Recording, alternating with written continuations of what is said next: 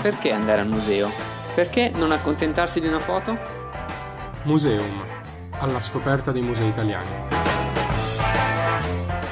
Bentornati ragazzi, bentornati. Bentornati. su Radio Statale con Museum. Io sono Giuseppe. Simone, Emanuele, E Domiziana. Ale, bentornata Domi, Grazie che ci racconterà ora qualcosa della sua esperienza a Parigi. Noi abbiamo parlato di Notre Dame in sua assenza e mm, della ricostruzione, insomma, di tutte le cose. E Domi ci ha fornito quei video che avete visto sul nostro profilo Instagram, quindi è merito suo, che c'è stata. Ah, partiamo da questo. Come ti è sembrata? Allora, fa paura tutta questa immensa mm, impalcatura che c'è uh, sulla chiesa. Da- davanti non, uh, non sembra, ma spostandosi un po' verso, verso i lati è un'impalcatura assurda e fa sì, davvero... la facciata è La La quasi facciata rimasta è, è integra, esatto. Mm. Però invece spostandosi verso i lati oppure andando sul, sul retro, il retro è qualcosa di, di Mm. assurdo, di terribile. Anzi, riguardando le foto in questi ultimi giorni mi sono proprio resa veramente conto di quanto facesse paura questa, questa cosa perché mh, davvero Beh, certo. distrutta. Cioè, immagino, per esempio, magari tu che non l'hai mai vista di... Non so se era, era No, la tua no. prima volta lì a Parigi. No, ero, ero già andata, Ok. ero anche entrata. Sì. Ok, allora dicevo, magari immagina chi non ha mai visto di, di persona, personalmente, la, la cattedrale. Tipo noi. Esatto, se io ci fossi andato Sì. non, non avrei tanto lo, lo scontro tra prima e dopo, no? l'impatto. Mhm. E immagino invece chi, come Parigino, tu che l'hai già vista altre volte, sicuramente avrai notato tanto la differenza. Abbastanza. Ah, Mi ha, stu- mi ha stupito chi si fa le foto davanti a Notre Dame adesso. Cioè, io non lo so, forse è una mia mm, impostazione, però non farei le foto davanti. Ok, Notre Dame, la facciata è ancora intatta, per amor di Dio si vede. Però beh, magari però sai, l'unica volta a Parigi dice andato. ci sta. Eh, sì. Quello è vero. abiti No, vabbè, lontano, ecco, magari cercherei di non prendere le impalcature. certo. O comunque, Cioè, però, in quel modo stai, tempo, eh. eh, esatto, stai immortalando un momento. Da davanti quindi... non si vede quasi Eh, perché l'impalcatura è proprio tutta dietro. Quindi, Quindi se fai da delle, davanti non sembra delle foto con delle belle Cioè, prospettive. c'è il cantiere, c'è Ah. la chiusura del cantiere Mm. che occupa praticamente metà piazza. Ma senti un po', ma invece sicuramente avrei fatto ascoltare la nostra puntata ai tuoi amici parigini che ah, l'avranno ascoltata in italiano e hanno apprezzato, Certo. perché sappiamo che i francesi adorano l'italiano? E gli italiani. soprattutto. E, mm, e cosa ne pensano loro della piscina sul tetto? Cioè, ti è mai capitato di affrontare l'argomento? No, È in mai realtà non mi, fuori? è, non mi è mai capitato, però loro sono molto legati al loro patrimonio, alla loro Francia e molto Mm. Eh, sì, patriottici, Mm. nazionalisti, quindi no- Sì, non, non so se la prenderebbero Il poco che hanno, se- no, bene. scherzano. no, no. quel poco che hanno. che Scherzo. non hanno rubato. che poi torneremo anche sull'argomento Louvre, Musée d'Orsay, insomma tutti i musei di Parigi, anche d'arte contemporanea. Purtroppo per oggi facciamo una puntata che non avremmo voluto fare in un certo sì, senso. assolutamente una puntata, visto che bisogna anche parlare di attualità, anche appunto noi parliamo di musei e vogliamo insistere sul fatto che il Mm. museo e l'arte non sia qualcosa di estemporaneo, una parentesi fuori dalla realtà, quindi parliamo Esatto. anche di attualità e adesso c'è un argomento inva- non possiamo non parlarne. Stavi per dire invadente. Esatto, ho detto no. Eh, è un termine Eh, che esatto, di questo però- tempo... Peccato. E quindi parleremo di cosa? Della situazione in Ucraina, ovviamente, o Ucraina. Non ho mai capito come si dica, eh, in verità. Ah, nella io- pronuncia russa. Eh, non esatto. So. Allora facciamo così, noi lo diciamo in entrambi i modi perché vogliamo eh, spingere alla, all'unione, mettiamolo così, al, Non può- all'Unione Sovietica. non però. all'unione, so- non all'unione in- inteso come mh, invasione, e- Certo. ma si può dire eh, Ucraina, Ucraina, non c'è distinzione che uno dica un, il russo lo chiami Ucraina. È sempre quel cioè, territorio Esatto, lì. è sempre quel territorio lì e sarebbe bello che lo si vivesse senza quel tono negativo che purtroppo oggi eh, ha. Esatto, e appunto noi parleremo di quello che sta succedendo ora in Ucraina, non tanto per la situazione politica, che ovviamente tutti saprete, quanto per quello che rischia il patrimonio culturale dell'Ucraina. Forse prima, prima di questo momento non ce ne eravamo neanche troppo domandati se in Ucraina ci fosse qualcosa de- di rilevante a livello UNESCO, a livello di patrimonio culturale o se ci fossero delle opere, tra virgolette, italiane, quindi di autori italiani in Ucraina. Ci sono, ce ne sono anche un po'. E parleremo proprio di questo, vero Ema? Le opere, sì, esatto, le opere italiane sono un po' dovunque in realtà. Fai È fatica vero. a trovare un paese, almeno in Europa o in America, dove non ci siano.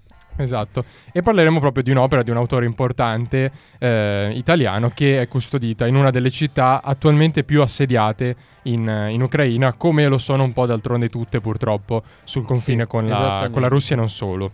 Ecco, però allora io direi prima di entrare quindi nel video della puntata, vi lasciamo con eh, la guerra di Piero di Fabrizio di André. Abbiamo scelto tutte le canzoni in modo che possano toccare e magari far riflettere, vediamo. Dormi sepolto in un campo di grano, non è la rosa, non è il tulipano che ti fan veglia dall'ombra dei fossi, ma sono mille papaveri rossi. Lungo le sponde del mio torrente voglio che scendano i luci argentati, non più i cadaveri dei soldati portati in braccio dalla corrente. Abbiamo voluto iniziare con questa canzone che può essere un po' il manifesto della inutilità, Come della attuale guerra, purtroppo. dell'assurdità ancora. del morire in guerra e appunto quindi partendo da, la, da la- la- riaffermare quanto sia assurdo dover combattere e morire così entriamo nel vivo della nostra puntata e quindi il nostro argomento partiamo dicendo una cosa Quanti sono i patrimoni UNESCO in Ucraina? Voi lo sapete? Sono ben sette. Ben sette. Ema Ben ce li dice sette. tutti. mamma mia Emanuele e Vediamo. senza leggere ragazzi soprattutto Ah no, senza contarli con le mani, vediamo se arrivo a sette.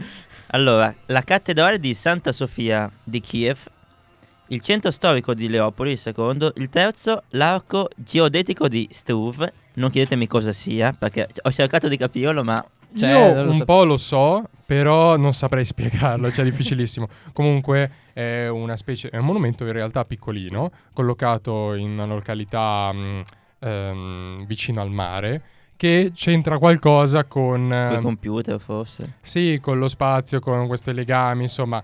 Non chiedetemi Vabbè, ma altro. noi non vogliamo dire troppo Però non è, un lasciare la- arco, non è un arco come ce lo si immagina l'arco Certo, trionfale, per, in- classico- per no, intenderci. no, ok. ecco.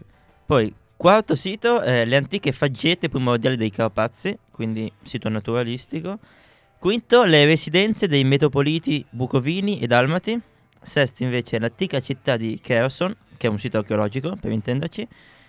E poi sette, però, la complicatissima, eh, penso si dica, si dica S- Stes, Steskvas, non ne ho idea, cercatevelo. Cercate patrimonio UNESCO Irlanda e Ucraina, è l'ultimo, quindi lo trovate. Comunque sono delle chiese in legno nella regione dei Carpazi, molto caratteristiche, molto belle. Esatto, sì, secondo me le cose più caratteristiche di quelle che abbiamo detto sono Santa Sofia a Kiev, che è una chiesa sì. bellissima, Esatto. eh, poi ovviamente la città di Leopoli, ehm, Odessa ovviamente, che- Odessa. Che, che Che- è un'altra città di che rilievo, non c'è, che non però c'è, esatto, esatto. però è una città di è una rilievo. città antichissima, Certo. cosmopolita, in cui ci Esatto, sono stati anche esatto. tanti italiani che hanno contribuito ad Esatto. abbellirla, quindi E, davvero... mm, poi E l'ultima, le chiese anche in legno sono molto interessanti. Sì, perché sono è qualcosa di particolare. impronunciabile, però sono, se andate a vedere, sono delle Sì, opere molto anche belle. proprio a livello di architettura mm, sono molto diverse dalle chiese alle quali siamo abituati noi qua in Occidente. Quindi, È vero. Ce l'aspettiamo più come delle baite quasi in un certo senso. Eh sì, ehm, esatto. Di montagna, tutte in legno e molto particolari.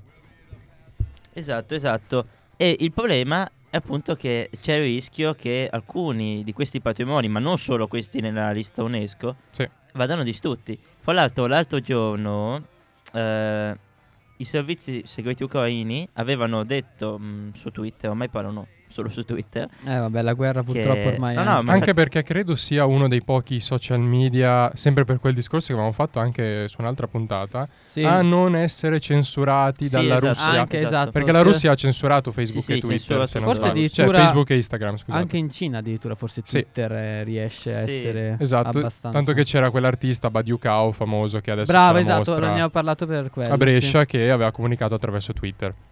No, no, ma infatti è anche un utile strumento di, diciamo, di propaganda contro Putin. Ma a parte questo, eh, dicevo, di- dicevano che c'era il rischio, anzi che eh, sono trapelate delle informazioni che facevano presagire che Putin volesse attaccare la eh, cattedrale di Kiev. Non so se sia vero o no, perché queste, queste affermazioni sono... mm, Sì, insomma, è sempre particolare, di quello che si propaganda, sente, la certo. metà mm, sono falsità. Sarebbe un attacco simbolico sicuramente. Esatto, però Sì. sì, più purtroppo che funzionale. Perché Esatto. No, beh, certo. Purtroppo i beni culturali sono appunto dei simboli, quindi possono essere presi di Lo sappiamo mira. bene in Siria, per esempio, come l'ISIS Sì, abbia esatto, distrutto fatto, moltissimi esatto. siti storici e patrimoni dell'UNESCO, per esempio. Assolutamente, sì. Esatto, fra l'altro eh, Putin violerebbe anche una delle convenzioni, una delle prime convenzioni firmate nel dopoguerra, cioè la convenzione dell'AIA sulla protezione eh, del patrimonio culturale. Esatto, esatto. Che fra l'altro mh, fu una, una delle prime grandi convenzioni che mh, sulla tutela dei beni cu- culturali, perché poi ne vennero fatte altre mh, con l'ONU, e che del 54 che poi vede una serie di norme che tutti gli stati che hanno sottoscritto devono, eh, devono rispettare, che sarebbero mh, intanto evitare che i beni culturali vengano usati per scopi militari, come quello che stavamo dicendo prima, infatti, sì. s- che evitare anche che i beni culturali mobili vengano depredati dal paese occupato, per esempio quello che, che fece Napoleone o anche i nazisti, Assolutamente. e in teoria puoi disporre addirittura dei bunker dove in caso di guerra le opere debbano eh, finire protette, sì. e eh, addirittura che in ogni esercito mh, devono esserci delle unità predisposte alla tutela del patrimonio culturale. La cosa eh, qua purtroppo mi viene da dire assurda è che l'occupatore si deve Esatto. occupare della tutela dei beni L'occupatore- dell'occupante. Esatto. È, È, impossibile. è, è utopisticamente bellissimo, però non penso che purtroppo rientri tra le priorità dell'occupante. No, quasi mai, figuriamoci di Putin che credo che non abbia a No. cuore molto il patrimonio culturale ucraino. Beh, allora, è? in teoria, dopo le ultime affermazioni che ha fatto sul fatto che gli ucraini e i russi siano la stessa cultura, dovrebbe, se proprio dovessimo no, seguire un Eh, filo logico, però ovvio Cercare una coerenza dove una coerenza Eh, forse no, non c'è. esatto. Eh. Ma poi il problema è che mh, chi è che fa rispettare queste, queste convenzioni? Cioè la comunità internazionale, può- Purtroppo, esatto. però, Però, le sanzioni le ha già fatte, mh, non succede mai niente. Come abbiamo detto, poi spesso negli ultimi anni le guerre sono state combattute contro eh, organizzazioni non statali, come per esempio l'ISIS, quindi che non avevano firmato questo accordo. Certo. Poi sono sì, questi sì, sì, sì, sì, sì. Esatto. sono Diciamo fanatici, che- quindi Diciamo che esatto, ehm, eh, la guerra che, s- che è scoppiata adesso è eh, stato un, diciamo, un pugno in faccia nel rientrare in questa dinamica della guerra in Europa, che ormai erano anni. Oddio, per esempio, la guerra in Kosovo non è stata così tanto tempo Sì, fa, però eh. almeno noi, o comunque. eh, Io sinceramente qualche anno fa, quando è stato istituito quell'organo di confronto e di collaborazione tra NATO e Russia, io per assurdo pensavo, vabbè, adesso tra poco pure la Russia fa parte della NATO, tra virgolette, no, siamo Ci a posto. tutti. No, in realtà non è così assurdo perché ci tengo a dire che Ru- Putin, appena salito al potere, non mi ricordo quando, perdonatemi. Tipo vent'anni fa. Esatto, un nel anni fa. 98, Eh, 99. la prima cosa che disse a Kennedy è, eh, è stata: eh, ci sarebbe qualche possibilità che la, Na- che la Russia entra- entri nella NATO? Così proprio a freddo. Ovviamente Ma era una battuta. era una bat- lui intendeva entrare per tirare fuori la- la- il- gli Stati Uniti. Però ecco, comunque io nella mia mm, Memoria magari storica. incapacità Mm. esatto di analizzare, eh, non mi sarei mai aspettato un passo indietro così importante perché appunto Mm, mm. eh, la guerra come mezzo di ehm, rivalsa. Eh, ok, possiamo anche dire effettivamente non esiste mai il cattivone e il buono al 100%. Eh, effettivamente probabilmente in, in Ucraina non è stato gestito bene il tentativo di ehm, indipendenza del Donbass, per esempio, di Certo, delle certo. repubbliche. Sicuramente ho sentito diverse persone parlare di casi di mh, razzismo, però sicuramente nessuno, niente si avvicina al genocidio, che è un termine che stanno tutti utilizzando come se niente fosse. Genocidio è un'altra Mm, mm, cosa. mm. È nulla che possa giustificare la guerra. Poi, Assolutamente. diciamo, vedete, il mio intervento era questo. Putin, ma a me dà fastidio quando si utilizza la storia e il, e il patrimonio culturale per giustificare le guerre, no? Putin ha detto, eh, effettivamente, in un certo senso ha anche ragione, cioè la storia dell'Ucraina, comunque quei territori sono strettamente legati a quelli della Russia, certo, come sono legati a quelli di tutto l'Occidente e in un certo modo di tutto il mondo. Eh, la storia dell'uomo è sempre interconnessa, con scambi costanti. Poi certo, ehm, c'è un certo legame tra Russia e Ucraina, sin dalla preistoria, con i, i Kurgan, per esempio, che hanno portato ehm, il ferro in Ucraina e poi nel resto dell'Eur- dell'Europa, in realtà. Quindi cosa vorrebbe dire? Che visto che sin dalla, dalla, dalla preistoria eh, l- l- l- la cultura dell'uomo ehm, antropocentrica dell'uomo, milita- dell'uomo guerriero, eh, dell'utilizzo del cavallo viene dalla Russia, allora la Russia avrebbe diritto di conquistare tutto il mondo. E allora noi con la cultura dei romani esatto, cosa noi abbiamo dire? l'impero romano, allora Sì. dovrebbero tutti annettere Quindi tutti. è sempre quel discorso lì che ormai i confini si sono ridefiniti secondo nuove logiche. Certo c'è stata questa problematica del Donbass, di, di tutta quella regione della Crimea anche, che già nel 2014, quindi già anni fa, aveva causato degli scontri. Però ovviamente questo non può essere un Esatto, perché se voglio portare la pace e aiutare delle persone non posso farlo con i razzi. non Questo posso è proprio portare la mi pace con spiace la dirlo, guerra. ma non può esatto, anche funzionare. stanno bombardando la popolazione Eh, civile. adesso, cioè- Diciamo che lui è partito pensando a una guerra lampo e si aspettava una resa. Dal momento Sì. in cui resistono, incomincia a usare i missili. Esatto. Però sta, Esatto. Che stiamo- poi ricollegandomi, scusami Sì. Emma, a quella questione della, della convenzione dell'AIA del 54, se non erro, Sì, sì. È una convenzione che avremmo potuto citare anche in occasione dei marmi del Partenone o di tutte Sì. quelle puntate che abbiamo fatto sulla decolonizzazione. E il problema è che non è retroattiva, Eh, quindi sì, esatto. ovviamente non si possono Ma poi eh, però fare si questi parla di, ragionamenti. di guerra, per esempio i mammi del Partenone non sono stati portati via Certo. dopo una... un- Un conflitto conflitto. armato. Sì. Esatto, sì.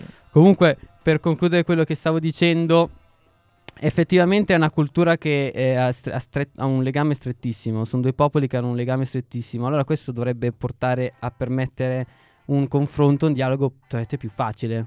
Cioè, il E fatto invece che no. abbiamo una cultura così, co- così vicina, ci dovremmo intendere più facilmente. Non, non dovrebbe Eh, essere esatto, esatto. eh, un motivo per Tornando occupare. però sulla cultura... eh, è, no, par- vabbè, è che- partita eh, la scimmia, scusate. L'excursus storico. No, eh, tornando sulla cultura, i russi già hanno violato la convenzione dell'AIA. Perché eh, un museo è già stato distrutto, completamente evaso al suolo. Vero, Esatto, Simone? sì, un museo è già stato distrutto eh, proprio non lontano da Kiev, che è un museo di, di storia locale di questa cittadina che adesso vi dirò il nome, ma anche qui perde- perdonatemi la, la pronuncia che non sarà assolutamente la migliore, la migliore possibile. Adesso vi recupero il, ehm, il nome. Comunque appunto è stato distrutto questo museo, è stato incendiato e all'interno aveva anche delle opere diciamo di pittori locali, ok, non importantissimi, si tratta del museo di Ivankiv nella regione di Kiev, distrutto probabilmente tra il 27 e il 28 del eh, febbraio 2022 e aveva anche delle opere di una, mh, circa una ventina di opere di una pittrice che si chiama Maria Primachenko, spero sia la pronuncia giusta, che è una pittrice naif, un po' ehm, la Rousseau tra virgolette o il... ehm, che ne so, il, la Ligabue per intenderci, Ok, sì. del- della, della cultura ucraina ed è stato letteralmente distrutto, incendiato ehm, da, da un raid. E quindi anche qui, ehm, oltre a non capire l- l'insensatezza di questo gesto, ehm, ci preoccupiamo perché questo evento potrebbe dilagare, cioè potrebbe sì. succedere di nuovo, come mi dicevi tu, ma forse a Kiev con Santa So- Sofia o forse anche in altri musei o collezioni. Sì, anche perché la guerra è appena iniziata, eh. Certo, questo poi non era un museo particolarmente attrezzato a livello di bunker o di altro, era un museo piuttosto, piuttosto, piuttosto semplice e quindi ovviamente la distruzione è stata, stata molto rapida e immediata. Eh, speriamo che eventi del genere non capitino più, però è un po' ehm, quello che non ci fa promettere bene, in un certo senso. Quindi speriamo in bene e speriamo che gli altri musei ucraini, eh, ve ne parleremo tra poco di- anche di un altro, in particolare a Odessa, eh, non possano essere distrutti in questo modo. Esatto, speriamo che non sia la goccia che fa traboccare il vaso. Diciamo, purtroppo Eh, c'è esatto. sempre un, la- una piccola, un piccolo margine che una volta che si supera è facile andare avanti. Adesso vi lasciamo con Imagine di John Lennon. I hope someday you'll join us and the world will live as one. Bene, noi speriamo che, come dice John Lennon, prima o poi i Eh co- sì. non ci saranno più confini e quindi neanche guerra, almeno io. e tornando appunto sul patrimonio culturale dell'Ucraina, volevamo dire due parole su Santa Sofia, perché è, f- è il primo, intanto è il primo patrimonio, mh, è il primo mh, edificio inserito nella lista del patrimonio mh, dell'UNESCO eh, nel paese, appunto. E è molto importante perché è una chiesa dell'undicesimo secolo, quindi è la chiesa più antica di tutte le Russie, perché all'epoca nel Medioevo c'erano tante Russie, Tanto che poi lo zar, quando mh, i, i titoli saranno zar di tutte le Russie, perché c'era la Russia di Kiev, la Russia di Mosca, di Novgorod, eccetera. E appunto una chiesa che mh, già dal nome Santa Sofia si richiama alla, alla Santa Sofia di Costantinopoli. Esatto. Ricordiamo che eh, la cultura russa e ucraina è molto legata alla, mh, alla cultura bizantina, tant'è che poi Mosca si chiamerà la terza Roma, la seconda era Costantinopoli per chi non lo sapesse. E, E vabbè, zar significa Cesare esatto, in russo, esatto. quindi c'è anche Così come tutta... il Kaiser. Esatto, c'è tutta questa recupero della tradizione romana anche dietro. Esatto, infatti all'interno di eh, Santa Sofia sono conservati ancora i mosaici bizantini, fra i quali ci diceva Domi che Il, eh, quello dedicato alla Vergine Orante Sì. e si dice, secondo la tradizione, si dice che la città continuerà a esistere finché questo mosaico verrà conservato e a questo punto si spera che Putin non voglia dare fede alla tradizione, quindi Esatto. distruggere. Però Un po' come a Troia la- il, il peplo di Atena, se non sbaglio, no? Era eh, la statua, statuetta sì. di- il era- Temenos, oh. forse. Boh, no, il Temenos era No, no, Eh, t- vabbè, momento di pace. Comunque no, sì sì, c'era un, un, um, una reliquia, diciamo, della... Sì, non della- mi ricordo della se Atena. Atena. Sì, sì, Atena, Atena. Era. Mi sembra che... Non era Atena, mi sa. Atena, ok. che perfetto. infatti i, ate- i- gli Achei andavano a, Andarono a- a rubare quest- questa statuetta Atena. e la portavano fuori da, eh, fuori da Troia appunto perché c'era questa leggenda che una volta portato via questo, mh, questo oggetto sacro dalla città la dea non li avrebbe più difesi. Eh, infatti poi penso che fosse stato portato secondo la leggenda a Roma da, da Enea mi sembra. E da lì Sì, fosse sì, stata fondata. Roma appunto. Eh, sì. Vabbè, Vabbè, sì, no, vabbè. perché poi anche lì ci sono diverse tradizioni, no? Mm, come, come sappiamo i miti non hanno Ah, beh, una, certo, sì, sola, sì, una sola storia. Però appunto volevamo dirlo come appunto Sì, è, è una tradizione che ricompare ritorni, in diverse esatto. culture, esatto, esatto. Molto interessante. Fra l'altro proprio per la vicinanza con la cultura mm, bizantina, pensate, ci sono ben 13 cupole su questa chiesa, quindi ehm, cupole che adesso le vedete de- del loro mm, colore tipico che è questo verdino, verde acqua, quasi pastello un po'. E, però adesso mh, l'esterno della chiesa è stato rifatto in stile ucraino barocco.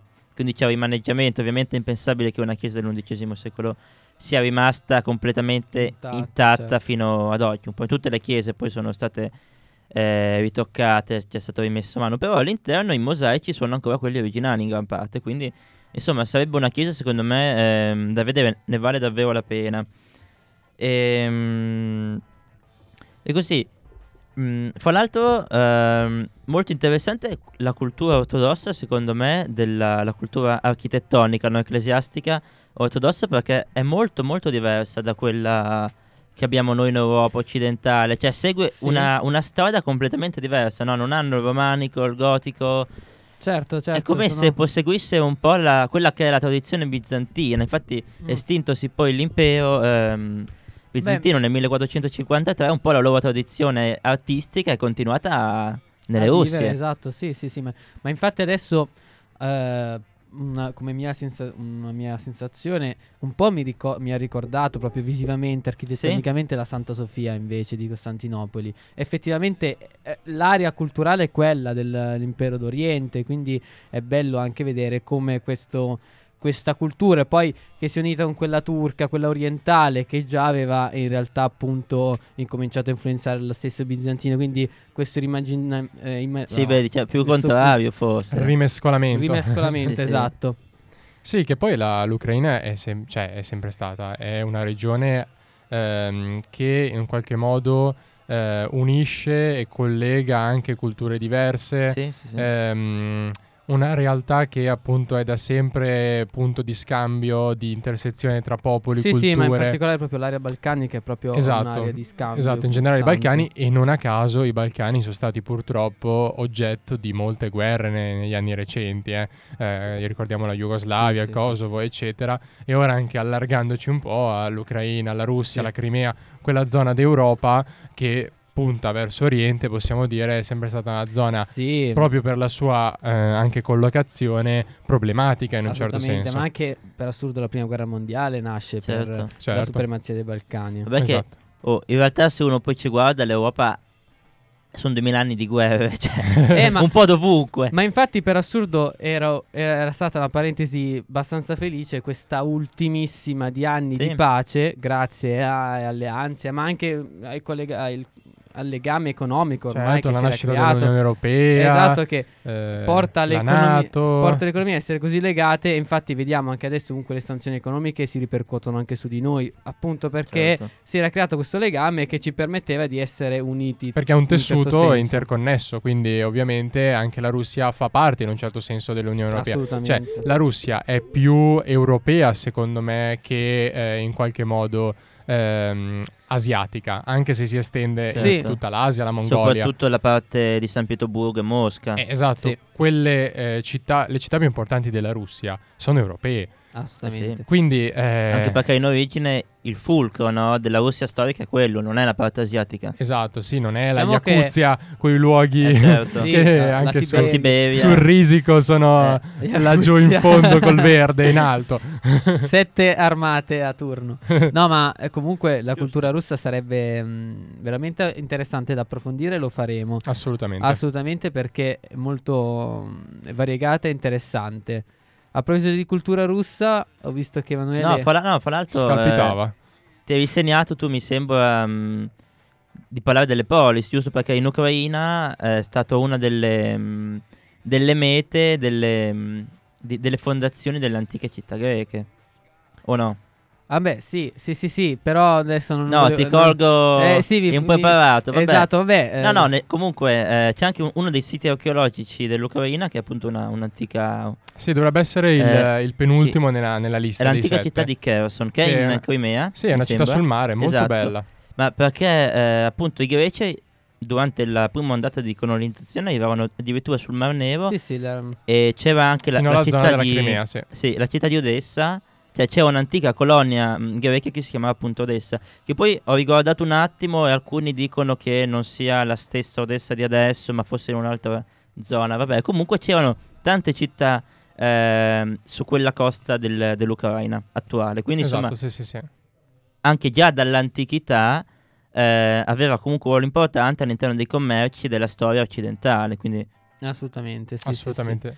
Mentre riguardo alla cultura russa, cosa volevi dire, Ema o Simone? Non mi ricordo chi avesse accennato alla Biennale di Venezia. Allora, sì, volevo dire una cosa sulla Biennale di Venezia. Noi ne abbiamo parlato come uno dei principali eventi di quest'anno, delle mostre de- da non perdere, insomma. Ecco, la Biennale inizierà, ma inizierà molto probabilmente, anzi quasi sicuramente, senza due padiglioni, cioè quello della Russia e quello dell'Ucraina. Eh, perché? Non tanto perché la Biennale abbia escluso la Russia, quantomeno non, la- non aveva ancora preso questa decisione, Certo. perché era stata anticipata la- dalla decisione da parte degli artisti eh, che dovevano organizzare questa, questa esposizione all'interno del padiglione russo eh, di rinunciare a farla. Agli Quindi stessi russi? gli stessi artisti russi si sono dissociati con quello che sta succedendo in Ucraina.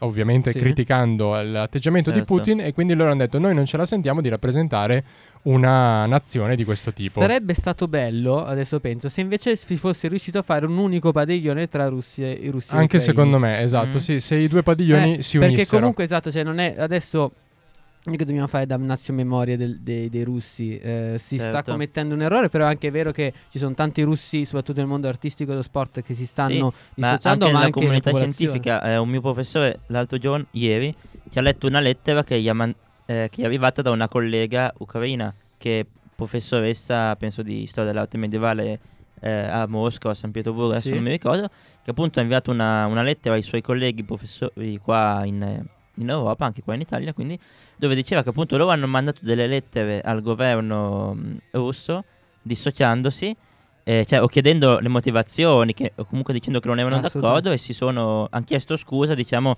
anche ai, ai loro colleghi ehm, occidentali.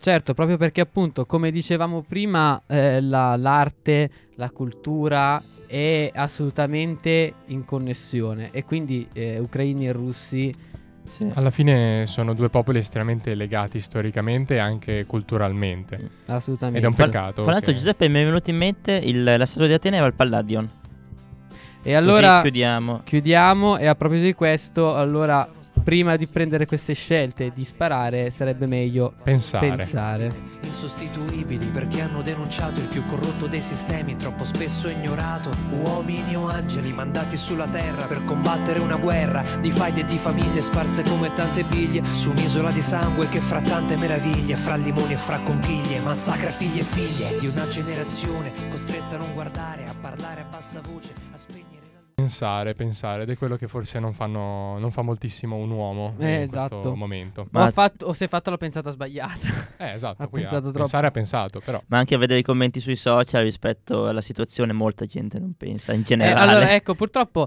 un- una nota tra negativa è che molti commenti, vedo molte persone che si dividono, si scontrano. eh, per assurdo in Italia ho, trovato- ho sentito tante persone filorusse Ah, Sì. che poi, cioè, adesso io non voglio demonizzare la Russia, ok? Assolutamente secondo me è sbagliato questo atteggiamento perché appunto tra i russi sono tante persone che la pensano diversamente. eh, da Putin che si sarà fatto i suoi calcoli eh, un- ragionando però in una maniera che io speravo ormai passata, trapassata e ben sepolta. Però ecco, tantissimi filorussi dire cose um, assurde. Ecco, una cosa che mi dà fastidio, eh, di cui stavamo chiacchierando adesso nella pausa, è appunto eh, la- l'incapacità magari a volte di saper selezionare le fonti. Eh, poi Emma lo stava dicendo su un video della Rai che ha, che ha Sì, che- erroneamente... Che la Rai, parlando appunto della situazione in Ucraina, invece di mettere delle- dei video veri della situazione, a un certo punto ha messo sbagliato, sì, un messo- video di un videogioco, però non è accettabile. Fanno troppo nell'orazio. bene i videogiochi. esatto. Però ecco, tante persone che eh, si lasciano, non so, trasportare o che cosa. Io molte volte ho trovato commenti di, che parlano del genocidio appunto dei russi in Sì. Ucraina. E, e che eh, ci possono essere stati i comportamenti che vuoi, però genocidio è tutto un altro paio Qua- di no, balle. aspetta, quando dici? Periodo? in questo giorno. No, no, una cosa Ah, in questi giorni? contemporaneità. Ah no, perché un genocidio c'è stato al tempo di Stalin, che è l'Olodomor, in realtà, degli anni 30. Sì, che- certo, però se Però facciamo questo non- è discorso, diverso, allora Certo, certo. non finiamo Sì, più. diciamo era- a- Nel senso appunto. che allora No, anche no, la però Germania- è, è un, un- c'è un genocidio dei russi a danno degli Sì, sì, ucraini. sì, eh. sì, sì. Esatto, Quindi- esatto. Eh, eh, eh. Diciamo che purtroppo appunto eh, questi due popoli fratelli per anni si sono invece trovati a scontrarsi, soprattutto per quanto riguarda il legame con, eh, che si è creato n- con l'Unione Sovietica. Esatto. E sarebbe Mm. stato bello appunto che a nome di questa... eh, però purtroppo non sempre si riesce, si riesce a, a confrontarsi evidentemente. mm, però ecco, nota positiva, la cultura, l'arte può aiutare perché mm, comunque i primi russi a, mm, a manifestare a Mosca, a San Pietroburgo erano soprattutto ragazzi. Ah, pensavo Sì. che dicessi sono in prigione. i E manifestanti. e anche gli, e anche gli artisti comunque Sì. che si sono dissociati, moltissimi artisti. Quindi ecco, quando alle volte anche a scuola mi capita di sentirmi dire ma che senso ha studiare questo, che senso ha studiare la storia, eccetera, eccetera, la risposta secondo me c'è in questo, che magari le nozioni in- fine a, fine a se stesse non servono, non magari, le, fi- le nozioni fine a se stesse non servono a nulla, però attenzione, eh, studiare ti può permettere di avere un pensiero critico, di Mhm. saper riflettere e anche in, una, in, una- in un, magari in un regime eh, come quello russo, in cui diciamo che la libertà di opinione è abbastanza limitata, uno riesce ad avere invece la libertà di opinione. È molto limitato. Ho visto una notizia adesso, non so quanto sia attendibile, ma secondo me abbastanza, insomma, dove diceva che ieri sono stati arrestati eh, dei genitori con i bambini che avevano imposto dei fiori di fronte all'ambasciata ucraina, quindi il livello è quello, Certo. ecco. Appunto, riguardo al, al legame con la storia, mi viene da citare un filosofo tedesco, Domi forse potrà confermarmi, che, che diceva che dalla storia impariamo che non impariamo dalla storia, che era Hegel, e, mm, che riflettendo appunto sui conflitti e tutto quanto. E comunque, bando alle ciance, ehm, arriviamo anche a un altro argomento del quale volevamo parlarvi, cioè un'opera di un importante artista italiano eh, in ehm, Ucraina, custodita in Ucraina, in particolare ad Odessa, e in qualche modo ci ricolleghiamo un po' anche a quel tema lì della- del fratricidio, perché si tratta della cattura di Cristo nell'orto di Caravaggio, Michelangelo Merisi, un'opera dei primi anni del 1600, che raffigura appunto proprio questo momento. ehm, diciamo della tradizione eh, religiosa cristiana che vede la cattura di Cristo eh, tradito all'interno dell'orto, quindi tradito dai suoi fratelli, in un certo senso dai suoi apostoli, da chi gli stava vicino. E in questo caso anche la, l'Ucraina viene tradita da un um, fratello, come può essere fratello maggiore della, della Russia. Comunque, a parte questa lettura filosofica del, del fatto, si tratta appunto della... mh, Cattura di Cristo nell'orto, custodita ad Odessa nel Museo d'arte occidentale e orientale. Ce n'è un'altra copia, mh, leggermente diversa, ma pressoché identica, custodita a Dublino alla National Gallery of Ireland e eh, infatti l'opera di Odessa comunque è dibattuta in un certo senso da molti critici anche se generalmente attribuita a Caravaggio, quella di, di Dublino invece appare più, più certa. Eh, a prescindere dal fatto se sia un'opera di Caravaggio o meno, ma molto probabilmente lo è, eh, si può fare questo discorso un po' per tutte le opere che sono custodite in Ucraina e anche di, di- di spessore.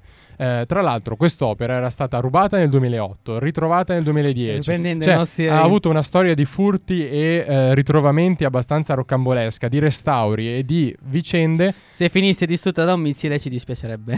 cioè, veramente c'è stato dietro un lavoro anche di recupero di quest'opera, di, mm, di attenzione anche in qualche modo giornalistica, eh, sociale, eh, un simbolo in qualche modo di Odessa, della città di Odessa e tutto quanto. E quindi ora veramente sarebbe veramente il colmo in qualche modo se l'invasione russa potesse poter ponere fine alla storia di quest'opera. E di Caravaggio abbiamo già perso un'opera che era stata rubata, La Natività di Palermo, ne avevamo parlato. Ne abbiamo perse tante di opere di per- Caravaggio. Certo, poi ovviamente... Anche a Berlino durante la seconda guerra Esatto, mondiale, sì. molte avevano buttato in un Esatto, incendio. Anche perché quindi- appunto Quelle sono molto patri- simili a questo contesto, potremmo Eh, dire. eh, sì. sì, sì. Il patrimonio culturale di ogni Stato è patrimonio culturale dello Stato stesso e quindi ci racconta la sua storia. Distruggerlo vorrebbe dire privarlo della sua storia. Ma allo stesso tempo è patrimonio anche dell'umanità, per Esatto. quello ha senso proteggerlo. Esatto, per questo c'è l'UNESCO e per quello ci sono una serie di, di norme che cercano di proteggere Certo. gli stati.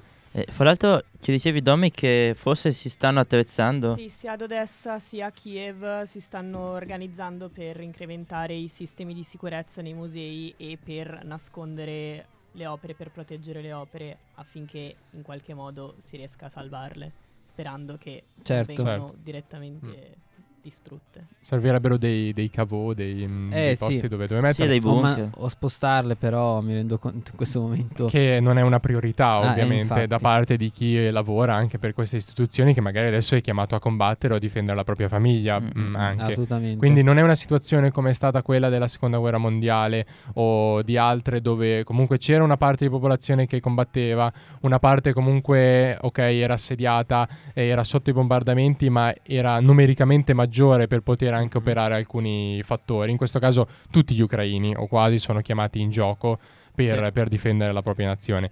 E mh, a proposito di iniziative che sono nate in Italia per eh, favorire e mh, sostenere l'Ucraina e le associazioni che mh, sono vicine all'Ucraina in questo momento, ce ne sono tante, ovviamente diverse. Noi volevamo segnalarvene una che è quella del MAXI, quindi il Museo d'arte, modern- d'arte contemporanea di, mh, di Roma, il Museo delle Arti del XXI secolo che devolverà gli incassi delle, delle domeniche all'UNICEF che opera proprio in, ehm, in Ucraina. E questa può essere un ottimo modo per andare al museo, comprare il biglietto, pagarlo e sapere che questo biglietto verrà devoluto in beneficenza.